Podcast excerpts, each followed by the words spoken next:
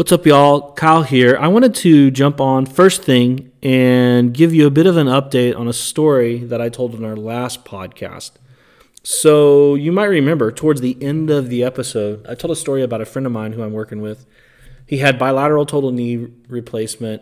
His right knee, uh, regaining his quadriceps function, has been a nightmare. And we, we've tried everything I could think of from, from BFR to neuromuscular stim to BFR combined with neuromuscular stim to just getting a sufficient volume at a light load to eccentrics to interferential current to distract his head, all the different things you know that um, that I know to do. The only thing we didn't do was some cold application prior to trying to train his quad, and we just time constraints kind of prevent that. Um, but the the interferential current should sort of help tease that out. And and to be fair, like if I'm really critical of everything nothing really seemed to do what we needed it to do, which essentially meant that we were unable to give him give his quad a sufficient stimulus.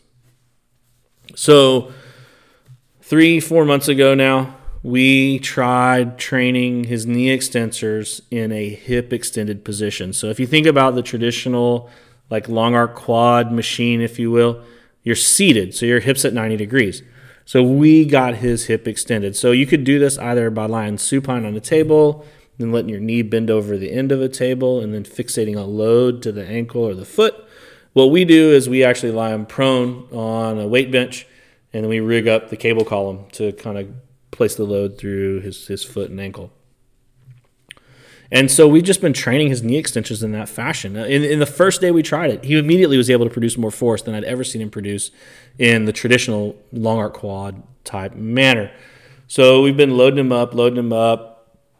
We had the holidays, all that stuff that kind of goes into that. So that's been um, getting in the way of us consistently working together. His job changed. So we had a lot of different little things kind of popping up and so yesterday we had a little bit more time when I was working with him, and you know my head's just kind of freed up a little bit, and I'm like, you know, we actually really need to kind of test and see where you're at in terms of strength because I can tell he's stronger, um, but I'd, I, would i would kind of like to know like how he compares back to say three four months ago when we started doing this. So three to four months ago, he he probably had a one rep max of 20 pounds on a on a knee extension machine. And this is a like a six five six six 250 pound guy that's lean, you know, and full of muscle. And his one rep max is a is 20 pounds. That that dog don't hunt if you if you if you follow that reference. So yesterday, after you know training in this hip extended position for three four months tops, he got a four rep max of 80 pounds. And we both were just like, holy smokes, that's awesome. You know, like that's the, that's the stuff that just kind of, you know, reinforces we're on the right path. We're doing the right thing. Things can keep getting better. Um, and it was just really cool. And so it just happened yesterday. Today's February 20th. We're headed to CSM uh, Wednesday. So come see us, come get a t-shirt. Um, and it was just kind of fresh on my mind. And I thought, you know, maybe some of you might be interested in hearing that. And if you weren't and you just skipped all of this, then that's okay too. I'm, I'm, I'm, I'm fine either way. We'll kick it over now to our little intro, and then we've got our podcast with Dr. Shane Scholten. This is the Owens Recovery Science Podcast.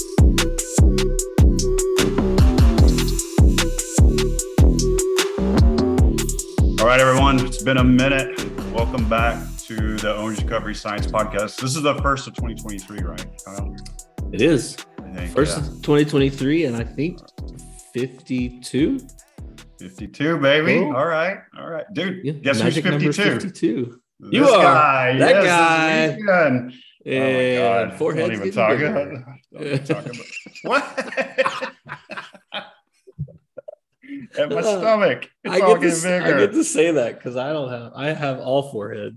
I'm getting a haircut, and that's part of it. You know, the more you're losing your hair, the less you, you don't want a lot of hair on top. So I'm getting yeah. a haircut later yeah. today. But yeah, man, it's been a minute because we've been busy, dude.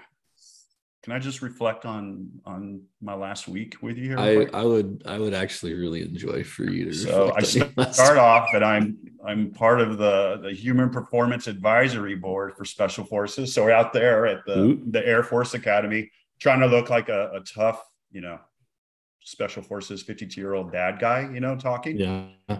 Get done with that and then fly home and then immediately have to fly out the next morning to my daughter's cheerleading competition in Disney. So I went from like trying to be cool, tough guy to I had to put on my, you know, I, I never dreamed I'd be a sexy cheer dad, but here I am killing it t-shirt and my Mickey ears. And spent all weekend at Disney back home. And then we had this, yeah. we're not gonna get into it, but oh my God, this crazy stuff, crisis with our accounting or whatever that's going yeah. on right now yeah. and then freaking CSM next week. I know. Gonna, uh, well, I just got back. I, went, I, I took a quick trip to uh, to Texas to see the fam. I uh, I didn't get to see my no. brother at Christmas. Yeah, so just I, out like having fun. I shot out there to see him. Yeah, yeah. So, well, I'm excited for. CSM. We have a we have a couple talks going on there. I do freaking CSM. Thanks again, jerk offs, for having my talks on the last day so they can just live in the back of my head. Jerk offs, Johnny. the entire time everyone else is done, want to have fun. Uh, uh, but the good news is we have a we're staying on a boat, so that's going to be cool. Mm-hmm. Instead of an Airbnb, we got a boat in the marina, so um, we'll we'll send out the link to which boat it is, so everyone at CSM can meet us down there. Yeah, what it's like. All right, party on the well, party on the. I'm a little nervous the, about it. The ORS houseboat. Yeah, for sure. Then we got the NFL Combine like a couple weeks after that. Yep. And then the arthroscopy conference. It's freaking conference season, man. It's nuts. So there, that one's in New Orleans, right? New Orleans. So that'll be good. My six minute long talk I'm going to give. Oh my word. Yeah. How many? Every talk is six, six minutes. minutes. Uh, 32. All right. Uh, so we couldn't have a better guest and a better topic for our kickoff of 2023. Um, this is this is gonna be cool because you know at the Air Force advisory thing, uh, this was one of the main topics that a lot of people were asking about was yeah. uh, ischemic preconditioning, especially for potential with the, the high the elite level warfighters and how it might assist with any sort of performance things or recovery type things. And so this guy today is taking an IPC, I think, to a new level because um, he's he's breaking down a bazillion of the questions that we've had, such as you know what's the timing? You know, you've got these different yeah. windows with IPC.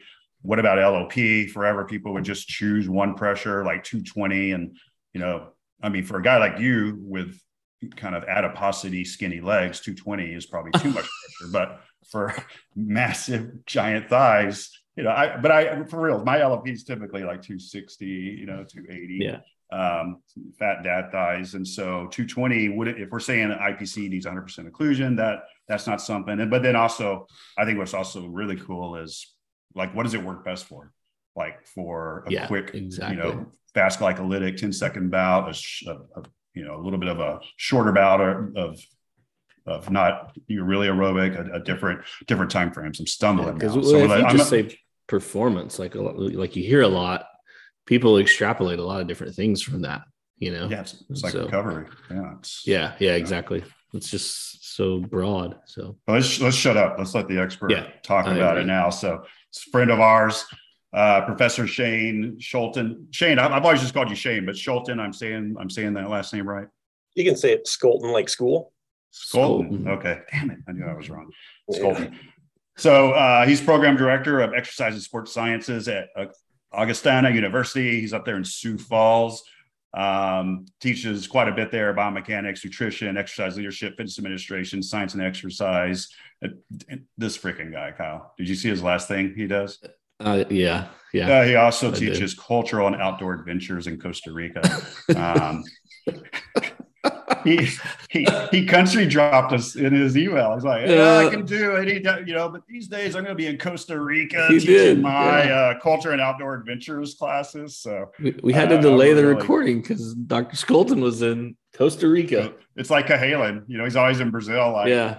Hey, you're talking to him. I'm working. It's like sounds like you're at the beach. He's like, no, no, oh, it's not the oh, beach. No. So, anyways, Shane, uh, welcome. We're going to break down. He's got three studies coming out.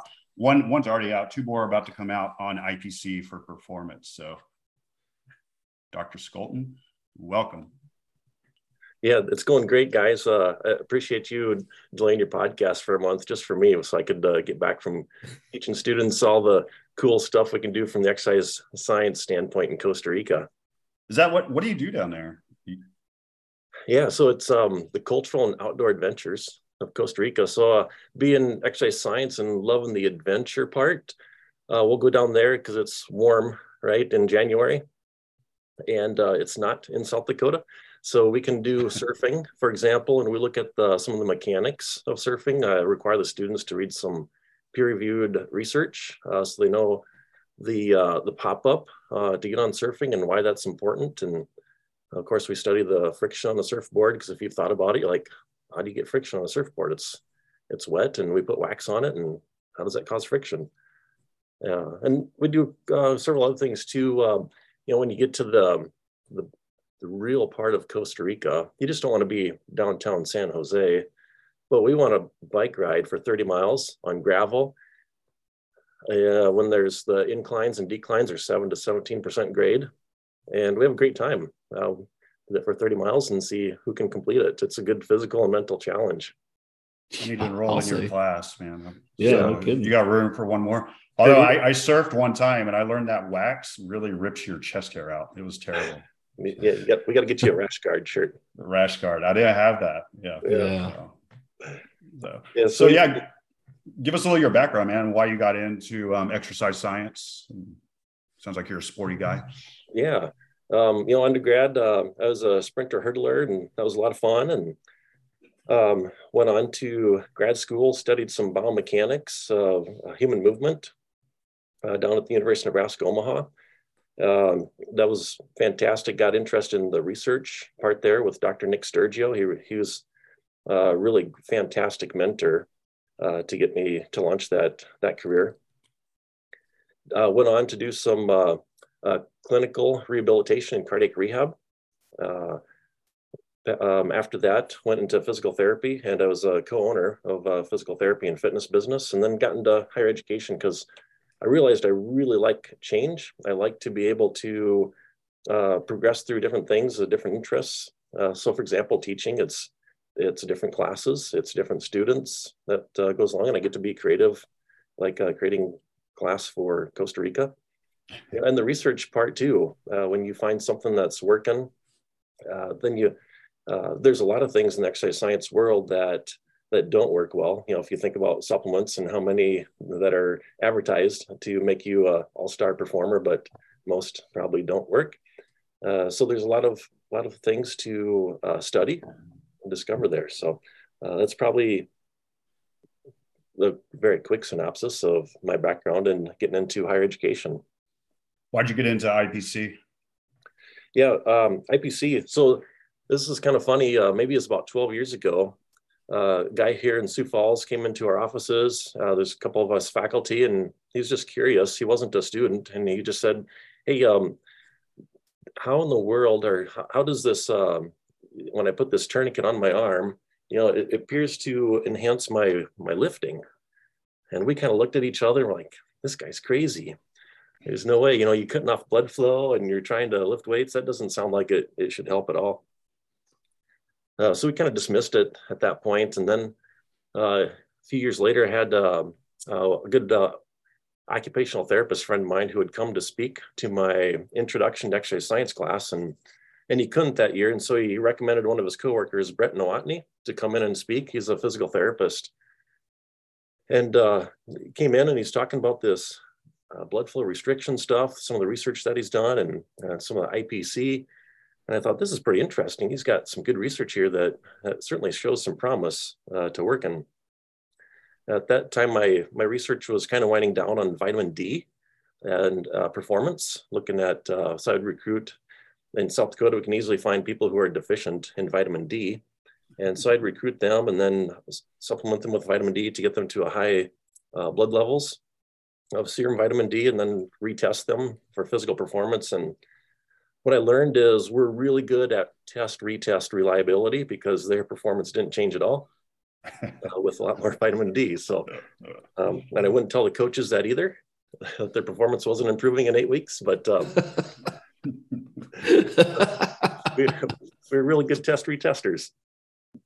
Uh, so anyway, I was looking for something new, and I thought, well, let's explore the research. Let's see what's out there regarding uh, blood flow restriction and IPC. And and uh, from my research, doing the lit reviews, I figured IPC is the way to go. There's some some pretty neat stuff there. Awesome. Yeah, Brett's great dude. He's he's part of our group. We let him do our courses because he's up there in North Dakota and South Dakota because none of us can handle your your winners. So uh. I know, and I know that uh, I learned real quick that Dr. Scholten is an excellent teacher because um, he he taught me that Augustana University is uh, actually in South Dakota, not Florida. our, on our last podcast, we um, or maybe I uh, thought Augustana was in South Dakota. Yeah, it sounds like St. Augustine, right? Yeah, it does. Yeah, sure. Yeah. yeah right? I don't know. Our good athletic trainers that had a question for you guys in that last podcast. Yeah, it was that was one of their people. Too funny. So um, let's get into your studies then. So, um, you know, Brett linked you up. You, you got interested in trying to see, okay, vitamin D didn't seem to move the performance needle. Let's let's see if this thing called ischemic preconditioning moves the performance needle. Um, and, and now you're, man, when these three papers come out, you're going to be kind of one of the leaders in, in in understanding some of the nuances. But give your breakdown of what you think IPC. Well, first, you know, I think most people listen to this podcast know what it is, but um, how it how you apply it and what we think might be happening from a performance standpoint. Sure. Um, I'm, I've always stuck to the, the, the leg tissue, thigh, upper thigh, you know, proximal part of the leg, and uh, did the traditional uh, five minutes of occlusion uh, using the you know the Delfi units, and then five minutes of reperfusion. And we would have two units, one on the right leg, one on the left leg, uh, so we could alternate those. Try to just um, keep that moving along. Um, yeah, initially I was looking at, uh, is there a potential for a neuro response in that? So I thought a good uh, good place to look at that was um, sprint and power athletes. Let's choose some some uh, uh, some measurements that are like a flying 10 where you know the the athlete the sprinter uh, gets this run up this acceleration phase and then we test their fastest 10 meters you know from a timing device uh, did that pro agility drill, we did the long jump and broad, or broad jump, I'm sorry. Uh, we did a reactive strength index. That's where you jump, hop off a box and how fast can you jump up to the next box. And we time, uh, we time the amount of time that the foot is on the ground for that one. So we're thought that that'd be pretty good. And the vertical jump was on that too. But uh, you know, is IPC going to help uh, help with any type of neuro piece on that? Um, we also it's, it's, so these are very fast twitch, short duration, less than ten seconds, kind of like just power fast go tests that you're looking at. Yeah, yeah, most of them are right around a second or even less. Yeah. Okay. Yeah.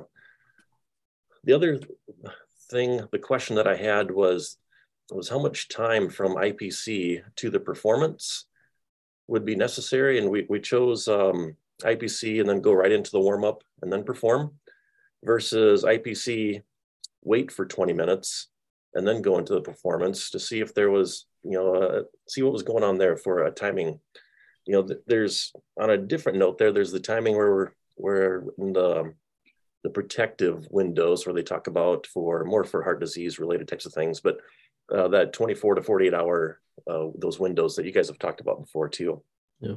Um, so I wasn't really too concerned on that although it would be kind of cool to do a study to see, um, you know, when we can find things that work, um, can we can we do it in 24 hours or even 48 hours in advance and still find that positive benefit? That would be a pretty cool study to do as well.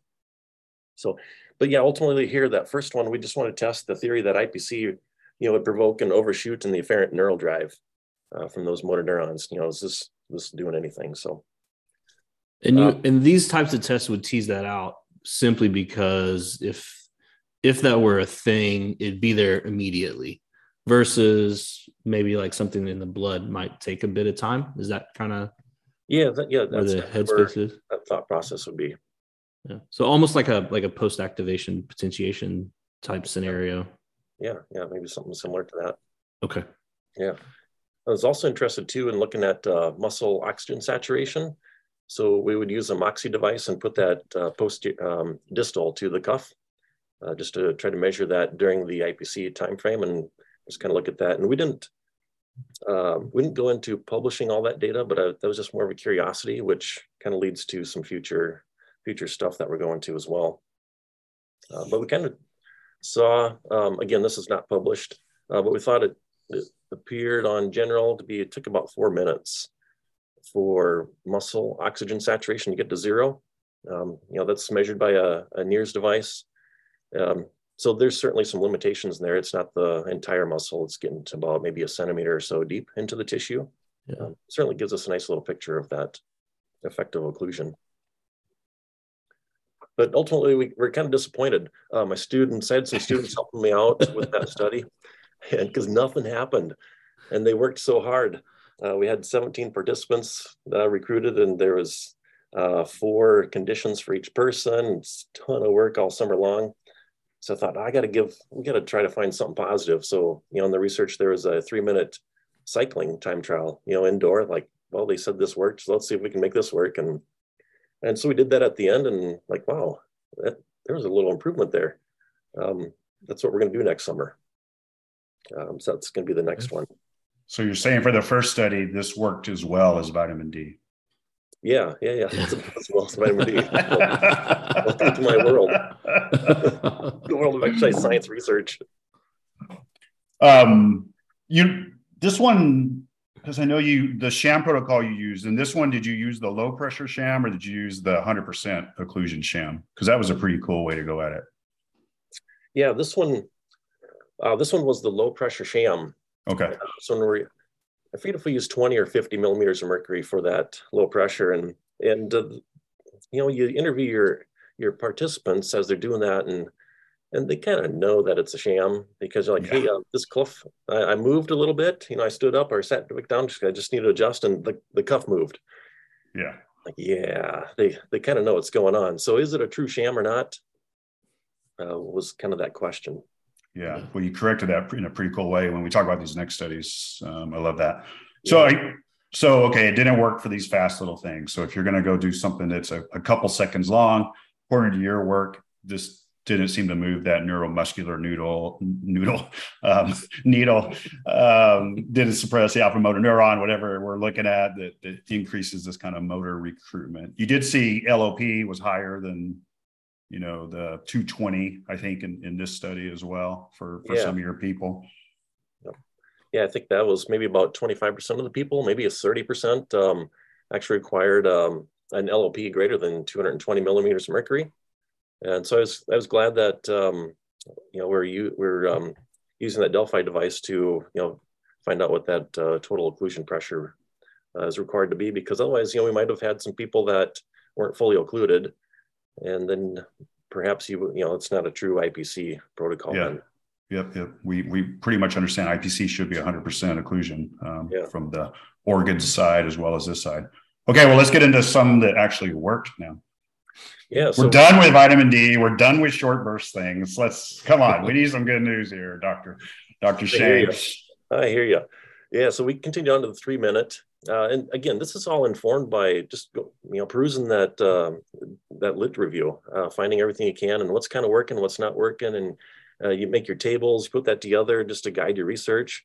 So we came down to like, oh, let's try three minutes because that definitely has been shown, and it's longer than the one second stuff. And you know, if, if there's a an effect that's related to aerobic metabolism, uh, then then we need to be a little bit longer than this minute and a half, two minutes in that area uh, for looking at energy systems. And, and then we chose uh, six minutes too, just to double it. Um, really not, as I say, you need to utilize the research to inform your choices. I don't know that that was necessarily uh, informed by research. It was just twice as long. let's see it still works. Let's just double it. this one goes to 11. Uh, so, and yeah, so this one, the first one you did was this is sprinting, not the swimming, right? We're talking sprints now. Yeah, we're talking uh, sprint cycling right now. Um, okay. So sprint uh, cycling, yeah, three bad, minutes yeah. and six minutes is what uh, we chose for durations. indoor um, on a Wahoo KICKR device. Um, those are super cool to operate. Operates with an app, easy. Yeah. Super cool to say too. Wahoo! I was going to say, I I just see that being the great, you know, on the exercise chart at the clinic, Wahoo KICKR. Yeah, yeah it sounds like a bar somewhere in Southern California. It does, yeah. Yeah, yeah.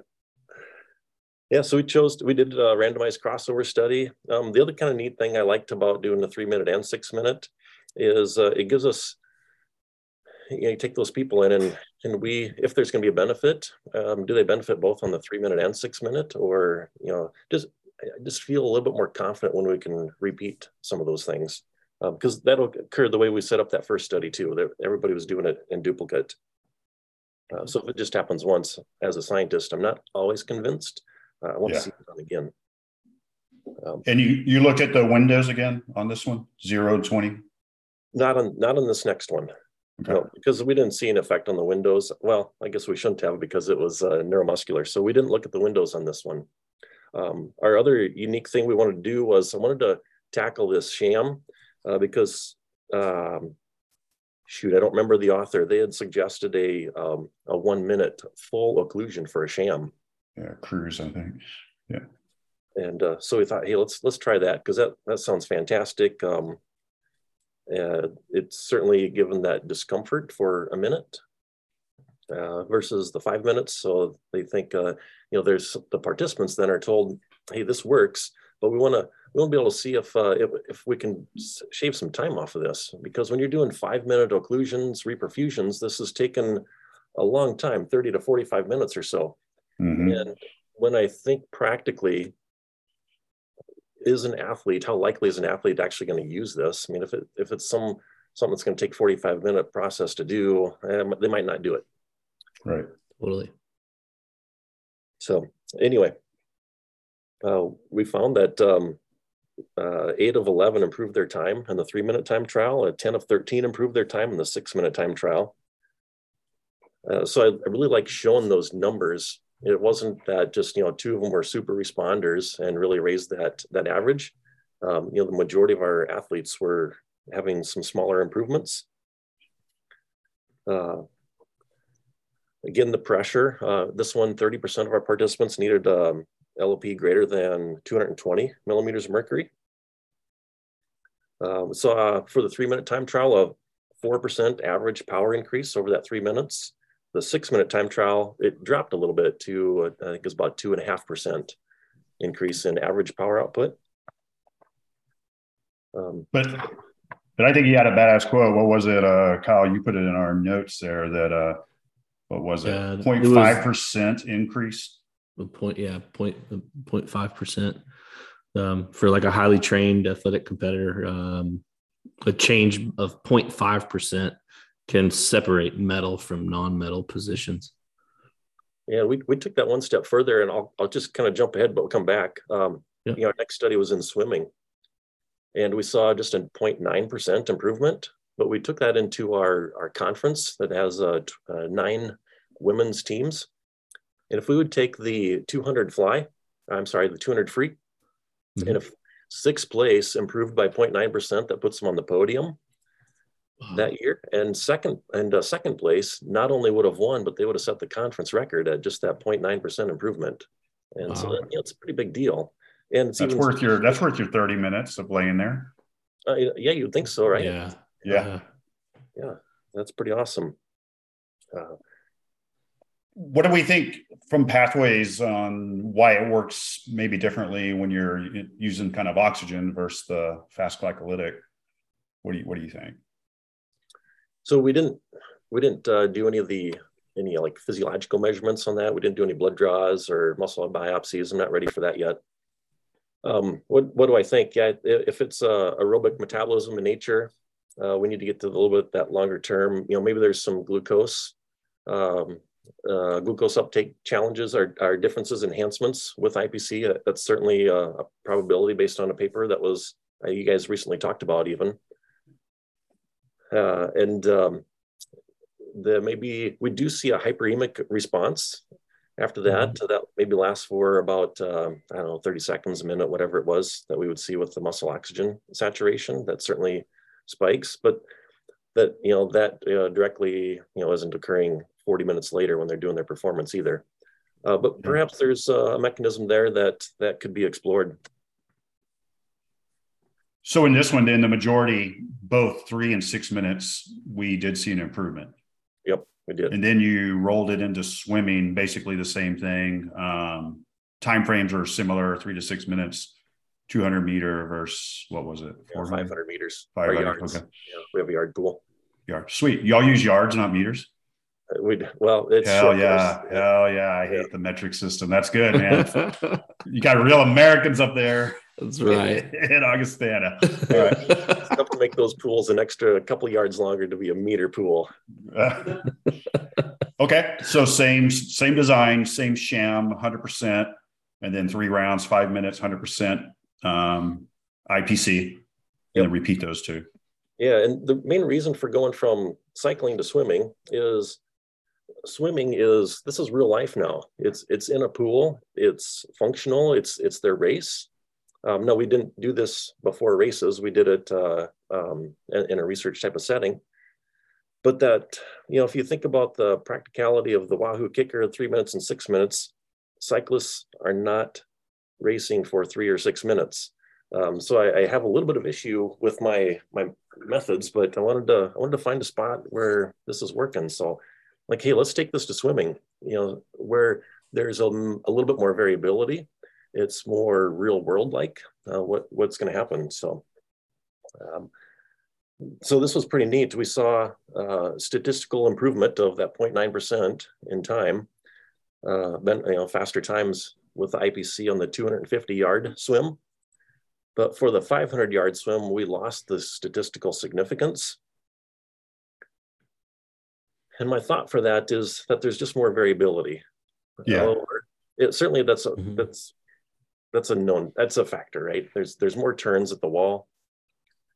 There's um, th- there's just more time uh, for different things to you know be be um, be hidden. I mean, if you make a, a stumble in a marathon, you might not even notice it on your time, even if you fell down. Uh, you can certainly recover from that. It's you're not going to see it. Yeah, it didn't hit significance, but you did trend overall. There, I think it was like a second faster um, for the group at Right, that right. at that 500 meters. So Yep. And again, what was really neat though for the swimmers, and we saw that with the cyclists too, and I think it was even more so for the 200 yard swimmers that, what was it? All but one or two uh, improved their time, but it was by a smaller amount. And so as a researcher, that's what gets me excited because it's occurring in almost every participant. And this is definitely a randomized crossover study. Everybody's blinded to that. And so it's super exciting. Uh, we're getting small changes but it's pretty consistent across the board with these athletes. In other words, we're not having too many non-responders. yeah, Yeah. That makes me really excited for that. I mean, that's it's pretty similar to that uh, the other swimming study that I can never remember the lead off out of Toronto Yeah, where Yeah. they where they then took the blood and kind of in, into the into the Animals, mice. yeah. yeah, animal. Um, very very similar in terms of just like the number of participants that improved and whatnot. So they had two non-responders. They actually got worse, but the majority they all got did better. so show some change. Yeah. From a from your athlete's perspective, then when they do this, because like a swimmer's pretty dialed in, they know what their times are typically. What do they think? Are they excited? Like, dude, I need to use this thing now, or Well, I can tell you that um, the swimmers went with me to Costa Rica this last January. That's a big deal because January is their competitive season. So the women got back from Costa Rica and we did some swimming there. We were three to four days a week. They got back and they had two weeks before their conference meet and they won conference. yeah. so yeah, they're pretty excited about stuff. Um, uh, we're not using it exclusively. Um, I need you guys to develop an IPC unit on the bus ride. I'm thinking, you know, with these charter buses, they have air brakes on them, and I think we could uh, plug into that. So while we're on our bus ride, we could be doing some. It just drops down like the mask on the airplane. Yeah. All right. Well, uh, let me call the Delfi engineers on this Yeah, one. Uh, might have an work. FDA thing, but we'll Yeah. see. So, did you use it for their during their conference, or can you say that? No, I um I'm not going to say that. I'm, I'll just okay. say that we, we didn't use it yet. So, uh, okay. uh, but certainly okay. from a NCAA uh, point of view, it's not illegal. Yeah. yeah. So it, it's certainly okay to use, and it's safe. We, we've certainly um, shown that with lots of different things. So. Yeah. What do you, you know? We always get this question. Um, everyone has different thoughts bilateral versus just unilateral, especially using a big muscle group like a like a leg. You know, a lot of stuff in the cardiac world is just one limb. What, what do you think? Do you think we need both sides? My thought is the more muscle. You know, again, this is reading research. More muscle that we can occlude, the better shot at uh, at a benefit that we would see, or you know, any whatever yeah. it is, if it's the cellular signaling, whatever is going on. Um, so I like more muscle, the better. So I really like those legs versus the arms on swimmers. Mm-hmm. Yeah uh, nobody complained about uh, discomfort so much uh, for the swimmers. Um, while they were swimming, they never felt fatigued, anything like that. So it was very well tolerated. Um, you reminded me what a little bit earlier when we are talking about you know potentially using it for swimmers. I will definitely say I've used it for track athletes. On I tried the application on that for indoor track, uh, 800 meter runners. Mm-hmm. You know, we're uh, for the females, they're running about two minutes 15 seconds or so.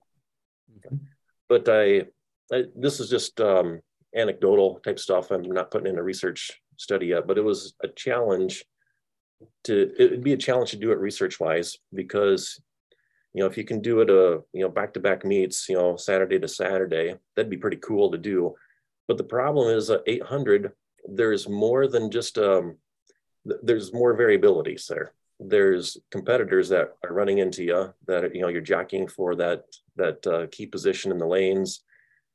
Uh, you might get in a slow heat or a faster heat, and there's just other variables that that then you're like, well, I, I, certainly can't say it was only one thing, whatever it was, even if it was just uh, you know uh, extra glucose intake or hydration intake before the race or whatever they did. There's there's so much variability there. So I, I was struggling a little bit with that. Um, I did have a mile runner though uh, that did it, and he he mentioned like, yeah, I had again anecdotal. Probably shouldn't even be saying it, but he's like at the end of the race, and it was one of his PRs that he'd set, and like I had just this great amount of energy at the end. This this was kind of surprising. It wasn't expected. So, you know, maybe there's something there, uh, but that's kind of where we need to go uh, to find this practical use of it if we want to use it more often. Uh, certainly yeah. in the lab, we see that it is a benefit but that's so regimented. That's why we do the research in the lab. But if we can do it in the field, uh, in the weight room, things like that, uh, then we can uh, really see a, a, broader use for it. That's that's really important that people are going to get super excited about. Yeah, and seeing that you know everything seemed to get some improvement. Um, are, are you just going to start sticking to this kind of three minute duration and six minute duration type events? It would yeah the, the trouble going longer than the six minutes or so depending on the activity if there's a lot of variability there I'm, i don't the research part of it will be challenging uh, to yeah. find that, that key difference um, unless we can make it a little bit bigger. Um, but that, that's that's what we struggle with in you know, i'll say athletics or in performance. There's again just going back to that variability of other factors. But still these athletes are using multiple things um, if we yeah, know there's some yeah. benefit at the, three or six minute, I mean, if a race has taken three minutes or longer, much longer, seems to me that would be a good reason to use it because there's a lot of other things they're doing that isn't improving their time by 1% that they're doing anyway. Uh, so, yeah, yeah, I think this certainly has some good application in the performance world. Yeah, I think really, like you pointed out in your first paragraph of the swing one, like the uh, the fancy little suits they wear, that's a 1.8 percent improvement. You know, and if this is also one percent, that's a that's a nice little double dip. Yeah, yeah, for sure. I'm curious on the on the rest period with IPC. Does it really need to be? Yeah, yeah, one to one. You know, I mean, we that's what we see. I feel like a lot of the the teams manipulating is the rest period to just mm. shrink the the duration down, you know, so that the athlete will will stay there longer and like complete the treatment, you know. And so how how low, kind of how low could you go on that side of things would be would be interesting. So yeah, I think what we're always concerned about there is just the the medical part of it. Um, we just mm-hmm. want to make sure there's no blood clots, you know, any anything vascular, um, cardiovascular related.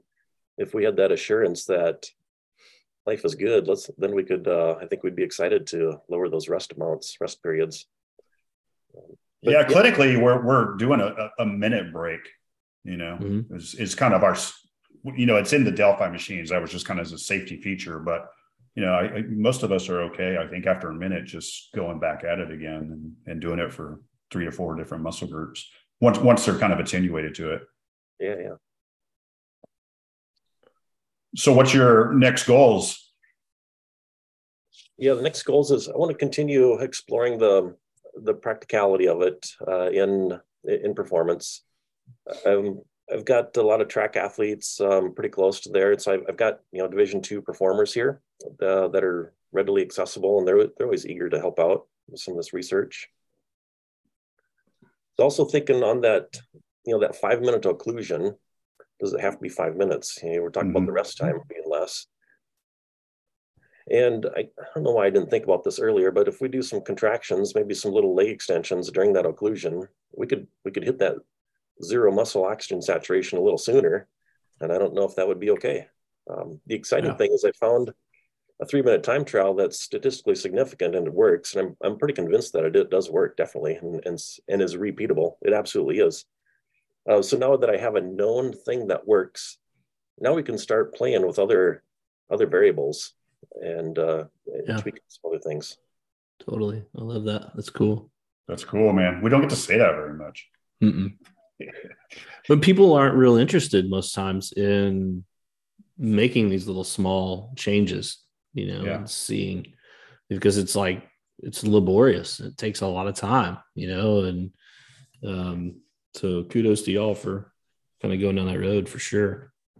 Yeah, it takes a lot of time. This was three week, three years of work. We just we just, just discussed here. About when I first started talking to you, I lived in a different house. That's how long ago it was. I remember talking to you. I was sitting in my living room in my old house. So that's very cool, man. What about you know our, our buddy Stephen Patterson? He he's been looking at this from a kind of recovery piece. Um, again, hate that word, but you know, do you have less muscle damage if you do this pre or post, and, and do you get your MVC back faster? Have you thought about that at all? I have. Um, our athletic trainers here are using it quite a bit for recovery uh, and uh, especially on baseball players, throwers. Yeah, yeah. With some cuffs on the arms.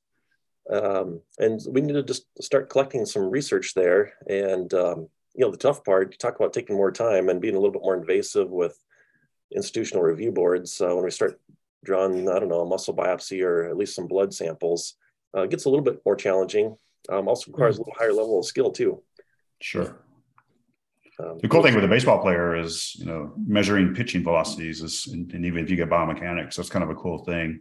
That that's a sport that's pretty dialed into something like that. they you talk about dialed in. Oh my goodness, that sport. Yeah. They they've got so many wearables and measurables. That's that's pretty exciting. I know. I know. Well, I'm just saying, man, if you start increasing fastball speeds, you know, you and I are, are looking at lots of trips to Costa Rica together, baby. All right.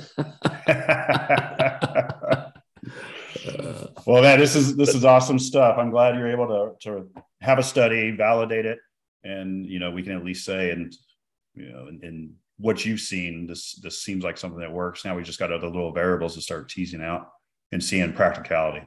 It's always about practicality.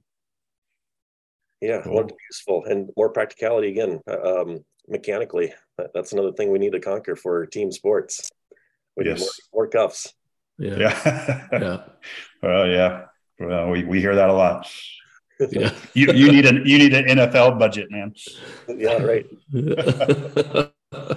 cool, man. Kyle, you got anything else for for Shane? No, I'm good. I, I, that was great. Um, I, and yeah. I just kind of look forward to seeing what, what Dr. Scholten and his crew keep doing up there. Yeah, and also we need to give kudos to your students. They, you know, sounds like they did a, a ton of good work, but looks like they're gonna get some publications out of this. Yeah, they're phenomenal. It's um, I, I feel like uh, you kind of hit the pinnacle of your academic career when you get to be the last author so many times. That's a lot of fun. There you go. Yeah, awesome, man. Well, if you see our, our buddy Brett up there, tell him what's up. Tell him to get back to work. And uh, yeah, it's awesome talking with you. yeah, I've got him um, asked him to speak at uh, an upcoming conference that we have with the Northland American College of Sports Medicine. So we definitely stay in touch. Okay, sweet. He's an awesome dude. He is. Cool. All right, Shane. Great talking to you, man. I can't wait to talk to you and, and hopefully this time next year about all these new studies you have coming out. Good. Hey, thanks, guys, a lot. Uh, appreciate you taking the time and uh, and uh, helping me share about this good news of some benefits that we've got. Thanks for listening to the Owens Recovery Science Podcast. Owens Recovery Science is a single source for PTs, OTs, ATCs, DCs, MDs, and other medical professionals seeking certification in personalized blood flow restriction rehabilitation training. Find them online at owensrecoveryscience.com. One last thing before you get out of here. Quick moment just to say thanks for listening to the podcast. I think we've probably said it two or three different times now, but we really mean it. Um, but we also want to make sure that you when you listen to this podcast that you understand it's it's not medical advice. We we do our best to make sure the information that we give through this podcast is as accurate as it can be, but it should not be used to treat patients. Those decisions need to be made by a physician, by the appropriate rehab clinician, those people that are licensed to care for that individual in that particular state, nation, etc. And so this is this also goes for any guests that we bring on the podcast. They're not providing medical advice. This information that you have received here as entertainment should not be taken in that way at all, and it should not also it should neither be used as expert witness or testimony in any sort of legal proceedings. So, um, thanks for listening to that and and understanding that, and we will see you next time. Or wait, we're not going to see we'll we'll hear not we'll you'll you'll hear us. Yeah thanks. Okay